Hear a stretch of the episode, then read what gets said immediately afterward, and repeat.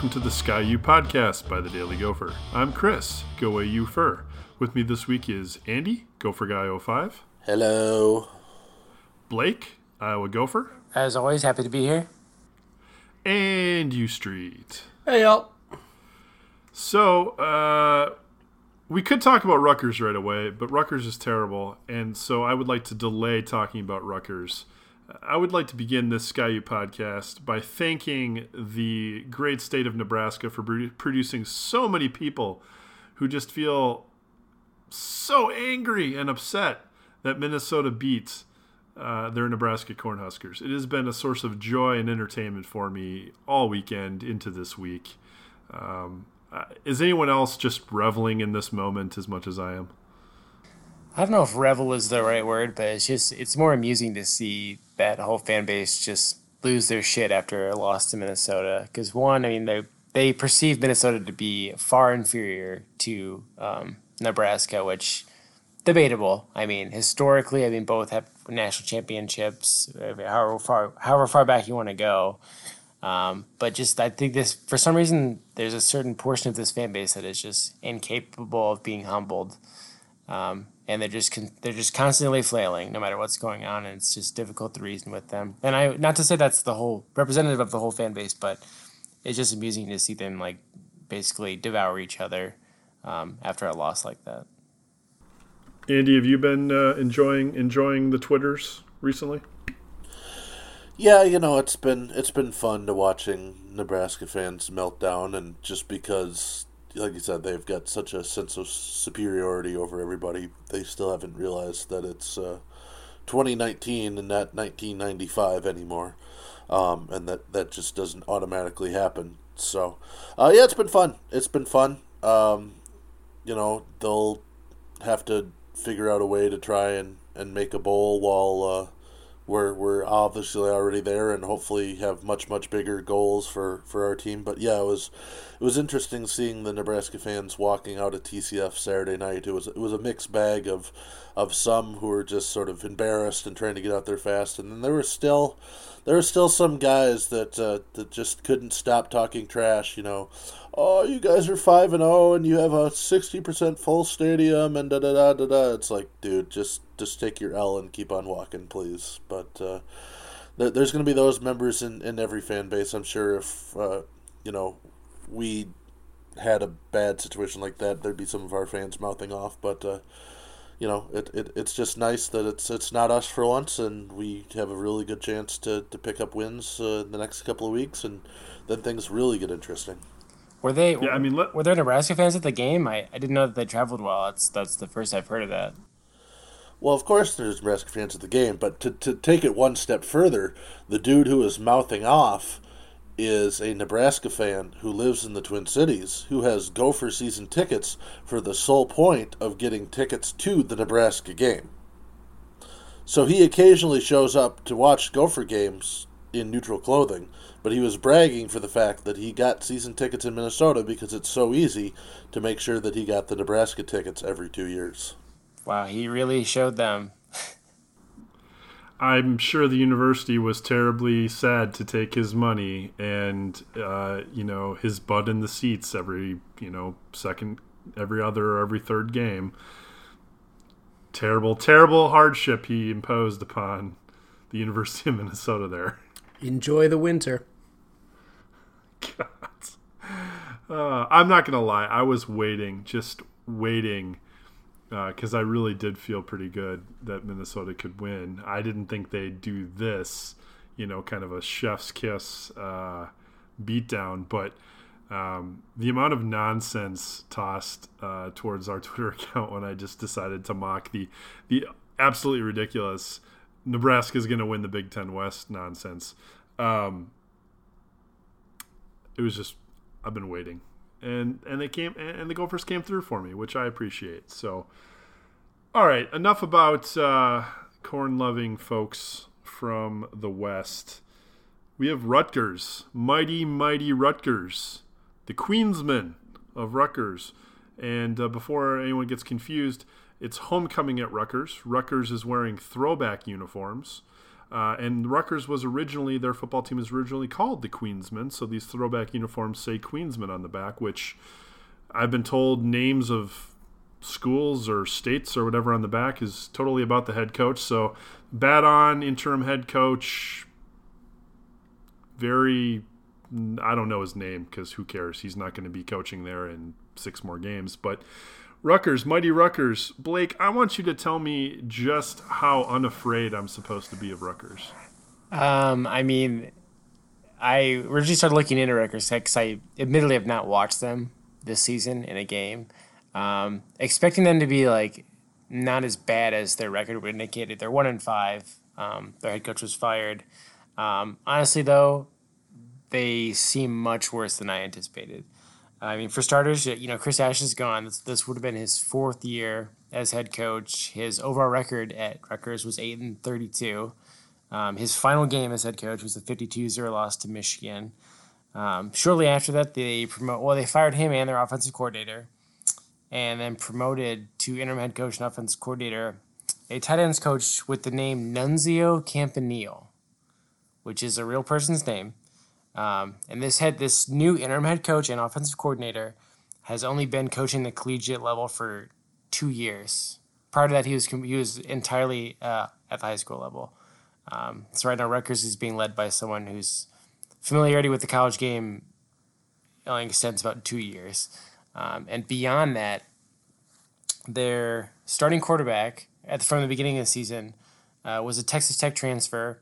He actually medically retired a couple games into the season due to concussions. His backup, um, Arthur Sitkowski, is a sophomore quarterback. He actually went to IMG Academy with um, Minnesota Zack Annexstad. Uh, guy went four games in the season and said, "Hey, I'm actually not going to play the rest of the year. I'm just going to redshirt." Presumably in his own self interest, he's I assume he's going to transfer. Um, their starting running back Raheem Blackshear, they're far and away their most athletic um, play American offense, is going the same route and declining to play the rest of the season um, to take the red shirt. And even before uh, Sitkowski and Blackshear um, decided to sit out, and before their offensive offensive coordinator got uh, fired, they've been shut out twice. They've been shut out three times in six games.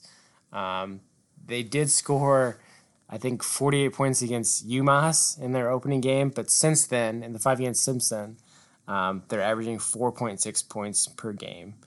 Um, it, it's really bad. I mean, again, they played Indiana last week and lost 35 0. Um, they were over 11 on third down in that game. They averaged 2.2 yards per carry. And I kid you not, they finished the game with one yard passing. Like, just like that total, one yard passing. Like, I don't. They, they could, that, that was more than just one pass. I think they completed like five passes. And the total eventually came out to one yard. Um, their quarterback's redshirt freshman, Johnny Langan. Um, he has not thrown a touchdown yet. He's had two starts. He's been sacked nine times, thrown two interceptions.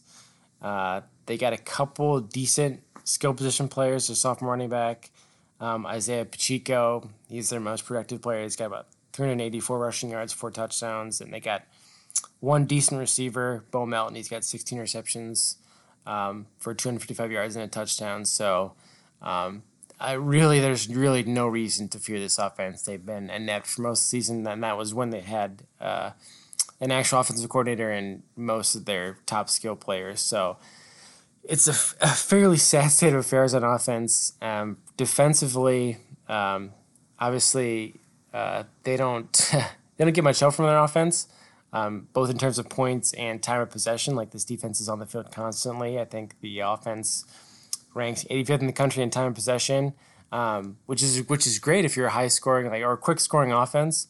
Um, that's just, but that's not what Rutgers has. It's just a no scoring offense, um, and their defense.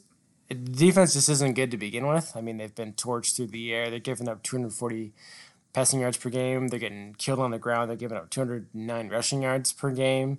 Um, they really don't have much of a pass rush to stop uh, pass attacks. They've only had six sacks through six games. Um, they don't really force turnovers. Uh, they're 112th in the country in turnovers with only five. I think about four interceptions, one fumble. Um, they're also one of the worst teams in the country on third down. Their opponents are converting, I think, about 40% uh, of third downs. It's just the best way I can describe this defense is that they're – intermittently competent, um, but I, they're just not well coached. They are prone to a lot of mental mistakes and misassignments, and um, teams just naturally take advantage of those to break big plays. And um, I certainly think fatigue is a big factor because I mean, if you're on the field as much as they are, uh, you're gonna eventually wear down and give up a lot of points. So I would say at best this defense is mediocre, but made worse by the fact that they just have an offense that doesn't put up points to the board and does not sustain drives. So um, really, just a not just not a good football team. That that's the best description I can give you. So my takeaway here is that Illinois is substantially superior to this team. Oh yes, I, I, would say absolutely. I think Illinois, just on offense alone, has so many more skill players. I mean, Reggie Corbin is far and away would be the absolute best player on Rutgers' team. Um, I'd even take probably Brandon Peters um, over Johnny Langan, the Rutgers quarterback. But yeah, I think Illinois, um, offensively, definitely far and away better. Defensively, debatable. I'd have to look in a little bit more. But I think, yeah, if we're looking at the Big Ten hierarchy, there's Rutgers at 14th, and then there's a fair amount of distance between 14 and 13, where I probably would slot Illinois. So, yeah, I would say Illinois is uh, the clear cut better team of the two. Do we fear a letdown game against somebody this bad? Like, this is this is a really bad team. Street, like, are, are, I'm gonna, I'm, i want to hear Street on this one. Are we, are we fearing a, a letdown game at all? No. Not even remotely. No, I mean, look, the a letdown game implies that a you're like looking ahead. I guess I don't know. Maybe there's some revenge to Maryland in some weird way, but I think while the platitude of we are zero and zero in this week is a platitude for a reason, one of the things that will absolutely be true is that this is a game that the team will take seriously. I think it is also a game that the coaching staff will potentially do things that, if they are winning by any real length, in the second half will be very annoying potentially. And by very annoying, I mean they will go into a we are going to spend 20 minutes of the 30 minutes of this half on one drive if we can do so. That is my prediction. But no, there should not be a worry. Yes, if this is a loss at the end of the day, that will be a massive embarrassment on uh, very high levels to the extent that I cannot think of a game that is more embarrassing to lose uh, since the time I've been alive. I want to be clear. When you say very boring or some other terminology that seems to denigrate a 20 minute drive, I want to clarify. You are a fan of a Big Ten team, right? Because that, that drive should be described as magical and or, you know, the best thing you've ever seen. Only if they punt eyes. at the end of it. Only if they punt from like the 30 yard line, opponent 30 yard line at the end of it. I, I do want to say let's not overlook the historic aspect of this game. Uh, this is Minnesota's first visit to Piscataway in program history um, for the football team, so you will be witnessing history on Saturday.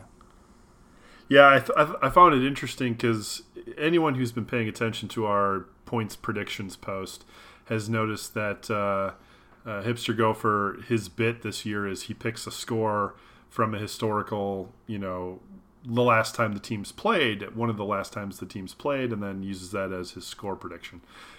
I'd forgotten that 2016 was the first and only time that Minnesota had met Rutgers since they joined the Big Ten. So, yeah, not only is it the first trip to uh, the quote birthplace of college football, uh, but yeah, it's only the second time we've ever played Rutgers, which is and it's also the second week in a row where we're going to play a team that uh, dresses in red, has insufferable fans, and also doesn't have a chance of winning the conference championship this year. Oh, nice, Andy. I mean, are you? Do you have any concerns at all, short of like somebody gets injured? Yeah, I mean, to win the game, not necessarily. I do think there's a potential that this just because it's a road game and because it's you know you're coming off of a I guess we can call that Nebraska game an emotional win. It you know, um, uh, emotionally yeah. satisfying. Yeah, well, either way, I, I think there's the potential for a, a, letdown. Now, I mean, all we can go on is is previous history, and this team has shown that they're not necessarily, you know, following that that line that f- former Gopher teams had. Um, you know, I'm I'm always going to be the skeptic, so I'm I'm not nearly as confident in a in a blowout as I think maybe I probably should be. Um, I don't think Minnesota will have any trouble winning this game, but it may be more of a 14, 17 point game than say a 40 point game. Um, but you know, yeah, in, in, in the long run, the biggest thing is is get the win, get out of New Jersey without anybody getting hurt, and and keep moving forward because yeah, whether you win by 14 or whether you win by 40, there really is no nothing won or lost in this game. Just get your get your W and get the hell out of town. Seems fair enough. Is there anything we're looking forward to from this game at all? Yeah, they win and no one gets injured. Yeah, I wouldn't mind a blowout. Blowouts are underrated in my opinion. I mean, I'd say we get to the point where we get to see one of the freshman quarterbacks, but if you listen to what PJ was saying in his radio program, he's been pretty much stressing the, you know, I want to redshirt them both, and the reason why at the end of the Illinois game I basically just used Seth Green is I didn't want them to take some useless snaps and things like that. So, you know, even if it is say a 42 to nothing game going into the fourth quarter, I'm honestly not sure you're going to see anything but Seth Green handing the ball off in the fourth quarter. I, I don't think we would even see Clark or Kramer um, to get some snaps because PJ won't think that those are quote meaningful snaps, and that's what he wants. If, if he's going to give any snaps to one of those guys, that's what he wants to see. So, um, you know, for anybody thinking that that might be something, I, I don't think that's even going to be a thing, which is you know, going to make that potential fourth quarter slog even worse if it's literally Seth Green running one every three times and handing it off to uh, handing it off to Williams or handing it off to Ibrahim or somebody like that, you know, for the other couple of times just trying to burn out the clock. So, um, no, honestly, compared to a lot of the other games in the schedule, no, I'm not really looking forward to anything. I'm, I'm looking forward to the Gophers to take care of business, get the win, and and come home. Uh, regarding the the quarterback thing, I wanted to that that I have kind of an issue with that because like you look at those theoretically, if he's waiting for the last four games of the season to play either of those quarterbacks, you look at the opponents like Penn State, Iowa, Northwestern, Wisconsin. I Northwestern maybe I just don't see any of those four games being an opportunity to play one of those freshman quarterbacks in meaningful snaps unless like for some bizarre reason he's just going to insert them randomly. To me, like this is the opportunity to get those guys playing time barring injury, I guess, late in the season. But yeah, that I guess it's just kind of a I don't know. It's a tough situation because um, you don't know what's going to happen these next six weeks. But yeah, I, I, wouldn't mind seeing one or two of them. You know, getting some time during these lesser opponent games. But yeah, that's just my two cents there. They probably see better defense with the scout team in practice, if we're honest. Probably, yeah.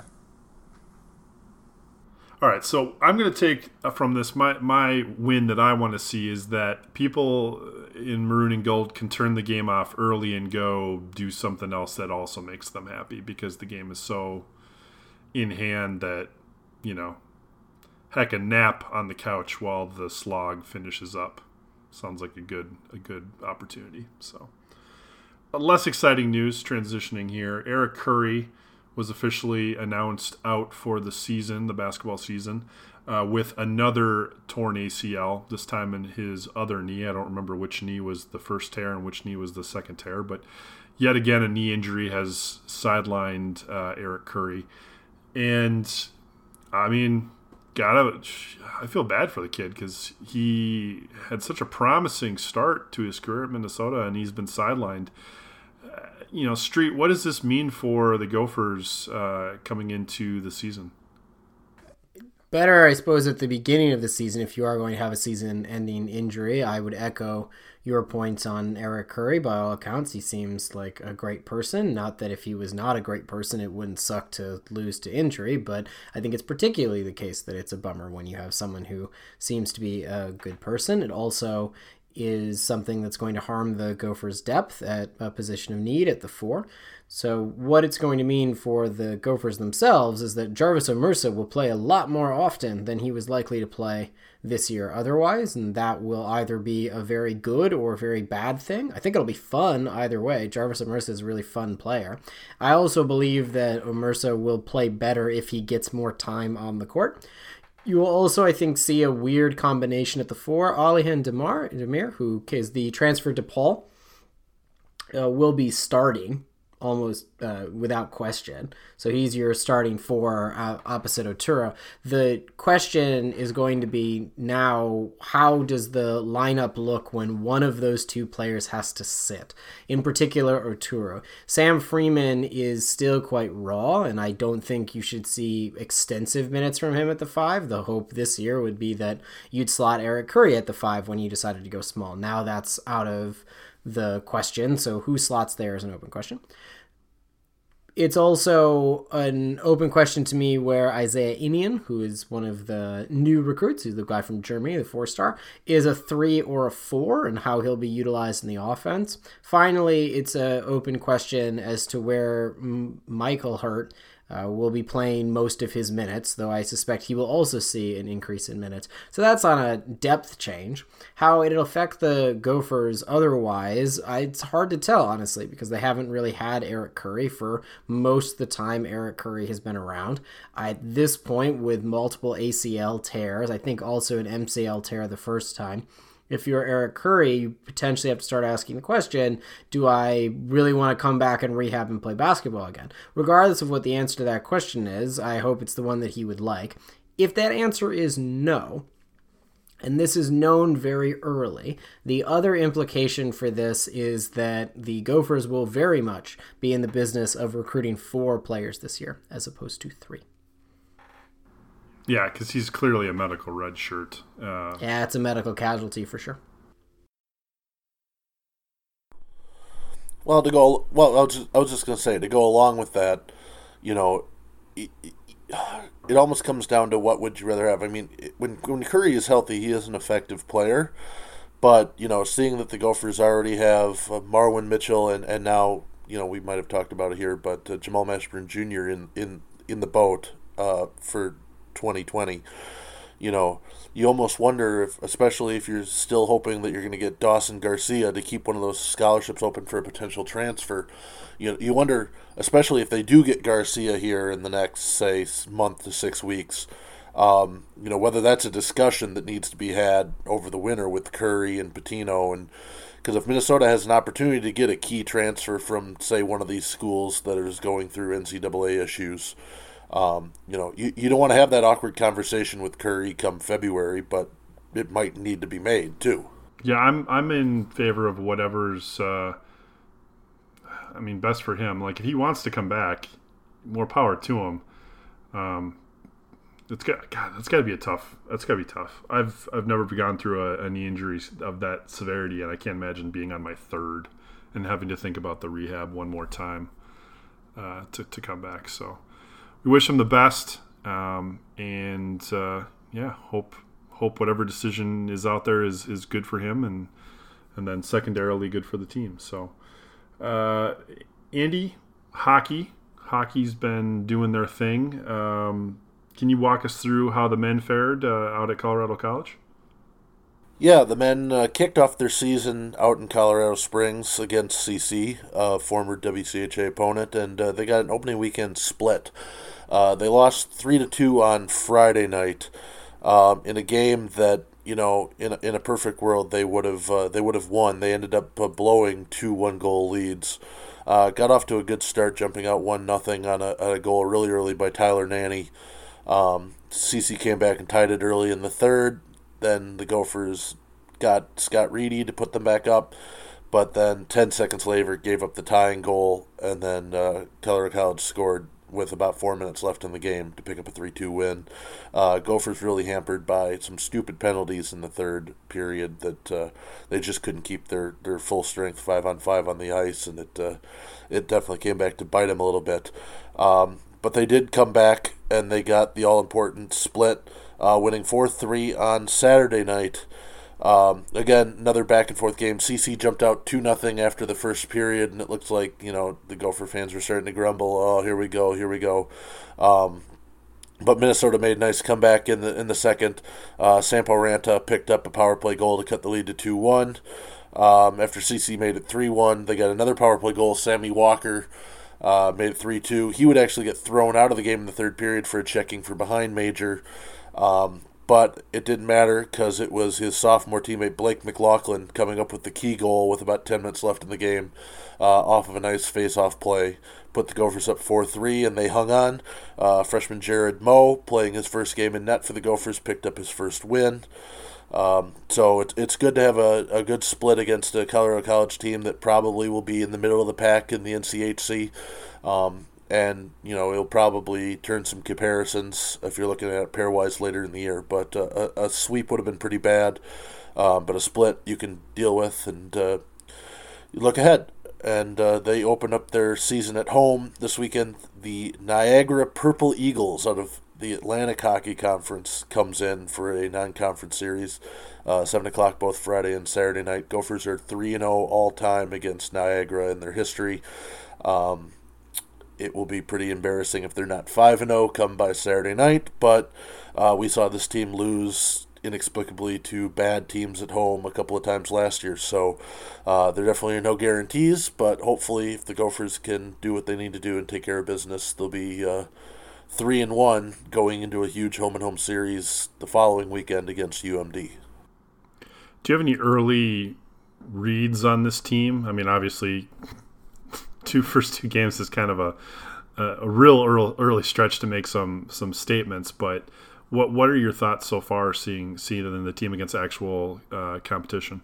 Yeah, you know, I think uh, the the defense core is definitely going to be better this year. They're a lot more a lot more polished offensively. Um, you've got three freshmen in um, Matt Staudacher, who was actually the, the least highly touted freshman of the three. He scored his first collegiate goal to tie the game at three Saturday night. Uh, he's a Shattuck kid from Michigan. Um, and then you've got Ryan Johnson, the uh, Buffalo Sabres number one draft pick last year, uh, son of former Gopher Craig Johnson. Um, he, he's an offensive powerhouse. You know, he's you see him moving the puck back on the blue line, and he, he's probably one of the most skilled offensive defensemen we've had in some time. And then uh, Jackson Lacombe, another freshman from Shattuck. Um, he had sort of a rougher weekend uh, last weekend, trying to adapt. He had a couple of big penalties. Um, but you know, I think those those three will play big roles as we get in a little further to the season. Um, you know, offensively, they've they've got a couple of freshmen. Uh, they didn't look embarrassing in the, in the first weekend, but they definitely have a little bit of catching up to do. Um, it's going to be that big sophomore line of McLaughlin and Walker, and then uh, depending upon which which wing they put on it, whether it was Nathan Burke as it was Friday night or uh, Garrett Wait was on that line on on Saturday. But though that's going to be your main scoring line. Um, you know, I think this team will, will struggle to score at times as they try and figure themselves out, but they've got the raw talent. It's just going to be a matter of, of getting lines to gel and players to gel. So, um, you know, I don't think they're going to be a, a bad team, but they definitely have some work to do, and, and they'll probably lose some games that you'll be shaking your head and wondering how that happened. But uh, I think they can compete with uh, any of the top teams in Minnesota and the top teams in the Big Ten as well on an every night basis. We're going to keep talking hockey here in just a minute, but before we do, a little word from our sponsors. All right, keeping the hockey talk going. Andy, the women had a sweep over Robert Morris, if I'm um, remembering correctly, this past weekend. Is that right? That's right. Gophers went out to Pittsburgh, got a sweep over Robert Morris. Um, plucky Robert Morris. They're probably going to be one of the favorites to win the CHA conference. Um, and and they uh, they took the Gophers uh, to task on Friday night. Minnesota made a few uh, mistakes, and Robert Morris capitalized. Um, sent the game to overtime before Taylor Wente scored the game winner in overtime to give Minnesota a 4 3 win. Um, one thing from, from reading the tweets and listening to the uh, the broadcast that uh, was tough for the teams to understand, I guess, is, is the referees, depending upon where you are in the country, call much different styles of games. So the WCHA is a much more physical game. Um, hence, that ended up being related to a ton of penalties called uh, in the series out at Robert Morris. I think uh, to, I can't find the exact stats, but I think something like 15 penalties were called between the two teams in Friday night's game, and another 14 or 15 on on Saturday. Um, you know, and both teams were getting whistled, so it wasn't just Minnesota getting getting caught like that, but. Uh, Dan Hammond, the uh, Gopher women's radio announcer, was uh, a little aghast at, at some of the things that were getting called that never would have gotten called had it been uh, had it been WCHA refs blowing the whistle. But uh, the Gophers got the the big win four three um, Friday, and then came back and, and, and got the sweep six two on Saturday. Uh, Amy Potomak three points, pair of goals and assist. Um, Sydney Scobee played both games in net for Minnesota and got the win. Uh, Gophers now moved to 6 0 on the year, and they're back home this weekend uh, hosting St. Cloud State in a WCHA matchup. Should be a pretty easy pair of wins for the Gophers. Um, but Minnesota will be honoring their uh, 1999 2000 ACHA, which is the previous governing body of women's hockey before the NCAA picked it up a couple years later. But they'll be honoring the Gophers' first national title team this weekend against St. Cloud State. So um, if you're looking for something to do other than watch the uh, the second half of the uh, Gopher blowout over Rutgers, go check out the uh, the women and, and honor the Gophers' first national title team.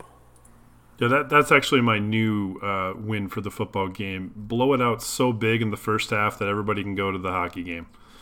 That's that's a much better much much better outcome. Uh, Andy, what the hell happened to the volleyball team against Wisconsin?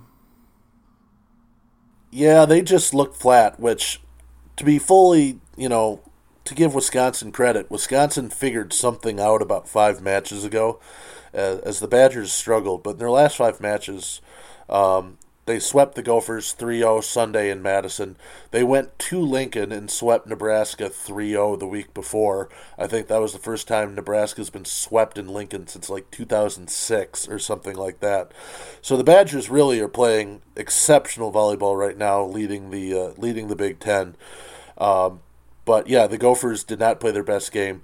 They're still trying to uh, recover a little bit. Kylie Miller uh, the Gopher senior transfer setter from UCLA hasn't played in about three weeks with an undisclosed injury. Um, and Bailey McMenimen, the Gophers setter, the sophomore from Florida, who has been playing uh, as good as she looked her first couple of games. Um, she's definitely struggled as the, the level of competition has increased here the last couple of weeks. Um, the Gophers got a big win at Illinois last Wednesday to uh, to keep pace in the Big Ten. But yeah, they just could not keep up with the Badgers. Their passing was horrible, and the Badgers took advantage of every single Minnesota mistake. And um, so hopefully the Gophers will be back healthy and get their revenge when Wisconsin comes to the Pav here later in uh, later in the season. But uh, they are home for repair games this weekend. They host Northwestern Friday night and Illinois Saturday night. Uh, as we said, the Gophers beat Illinois 3 1 uh, last Wednesday down in Champaign. Uh, Northwestern's a middle of the pack Big Ten team, so the Gophers should be able to sweep the weekend pretty easily. Um, Saturday night's game against the Illini will air on BTN. Uh, Friday night's on the BTN Plus stream game. So, um, lots of action going on at home this weekend between uh, men's hockey, women's hockey, volleyball. So, again, if you are you know want to see something a little bit more competitive than than the football game, go ahead head down to Stadium Village on uh, on Saturday afternoon or evening, and uh, there should be uh, plenty of things for you to choose from. All right, that's I think our our great transition to prediction time for the football game. Blake, uh, can you give us a little little preview of what's going to be in your preview uh, tomorrow? Uh, I mean, if I wasn't clear enough earlier, um, Rutgers is bad. Uh, and the Gophers are good. Uh, I think final score optimistically somewhere around Minnesota 40, because if you think, I mean, if you think about it, they've averaged thirty some points per game um, since season openers. So this is, and that's against much better defenses than Rutgers. I just think that things are clicking right now for Minnesota. Um, Rutgers is just kind of limping to the finish line, trying to make it to the end of the year. Um, I mean, I, I, wouldn't blame those players for not buying in um, at this point. I just think it's one of those games where one team's hot, one team's not, and not much excitement. So about forty to three, Minnesota is my prediction. Andy, how about you? Yeah, you know, I'm definitely hoping for, for more a game like Blake wants, but like I said, the uh, the Minnesota fan in me still just can't shake the uh, can't shake the fear that, that this is one of those games that you know traditionally Minnesota, while they win, has a little bit more trouble than they should. So I think the Gophers will win, and I really hope that they blow them out and that it's a it's a non-factor in the second half. Um, but I do have it a little bit closer. I think uh, you know I'll say 34-21. Um, you know at least at least one of those touchdowns being another defensive score for Rutgers, whether it be a, a fumble, scoop and score, or, or a pick six, because we've had a little bit of trouble on that. But uh, I think Minnesota wins, just not quite as comfortably as many of us would like. Street, what do you got? After playing the juggernaut that was the Nebraska Blackshirts defense, which held Minnesota under 35 points for the first time in three weeks, Minnesota returns to the 35 points for to a 35 to seven win over Rutgers. All right, I'm going to kind of chart the middle ground here. I'm going to say uh, Minnesota, you know, does some something weird and goofy to give up a, a, a touchdown to Rutgers, not to their offense because their offense is putrid, but well, you know, I don't know, fumblerooski. I, I don't. I, that's a, I don't know something weird. It's going to bounce off somebody's head three times, and there's going to be a fat guy touchdown for Rutgers, and they're going to lose 31 to 10, and it'll be goofy and weird, and nobody's going to care. So we're going to go with that. Um, keep an eye out for Blake's Rutgers uh, preview tomorrow. Um, it should confirm what you've already heard that Rutgers is indeed terrible. Um, but as always, we thank you for listening. Go Gophers. Ski-U-Mah. Row the boat.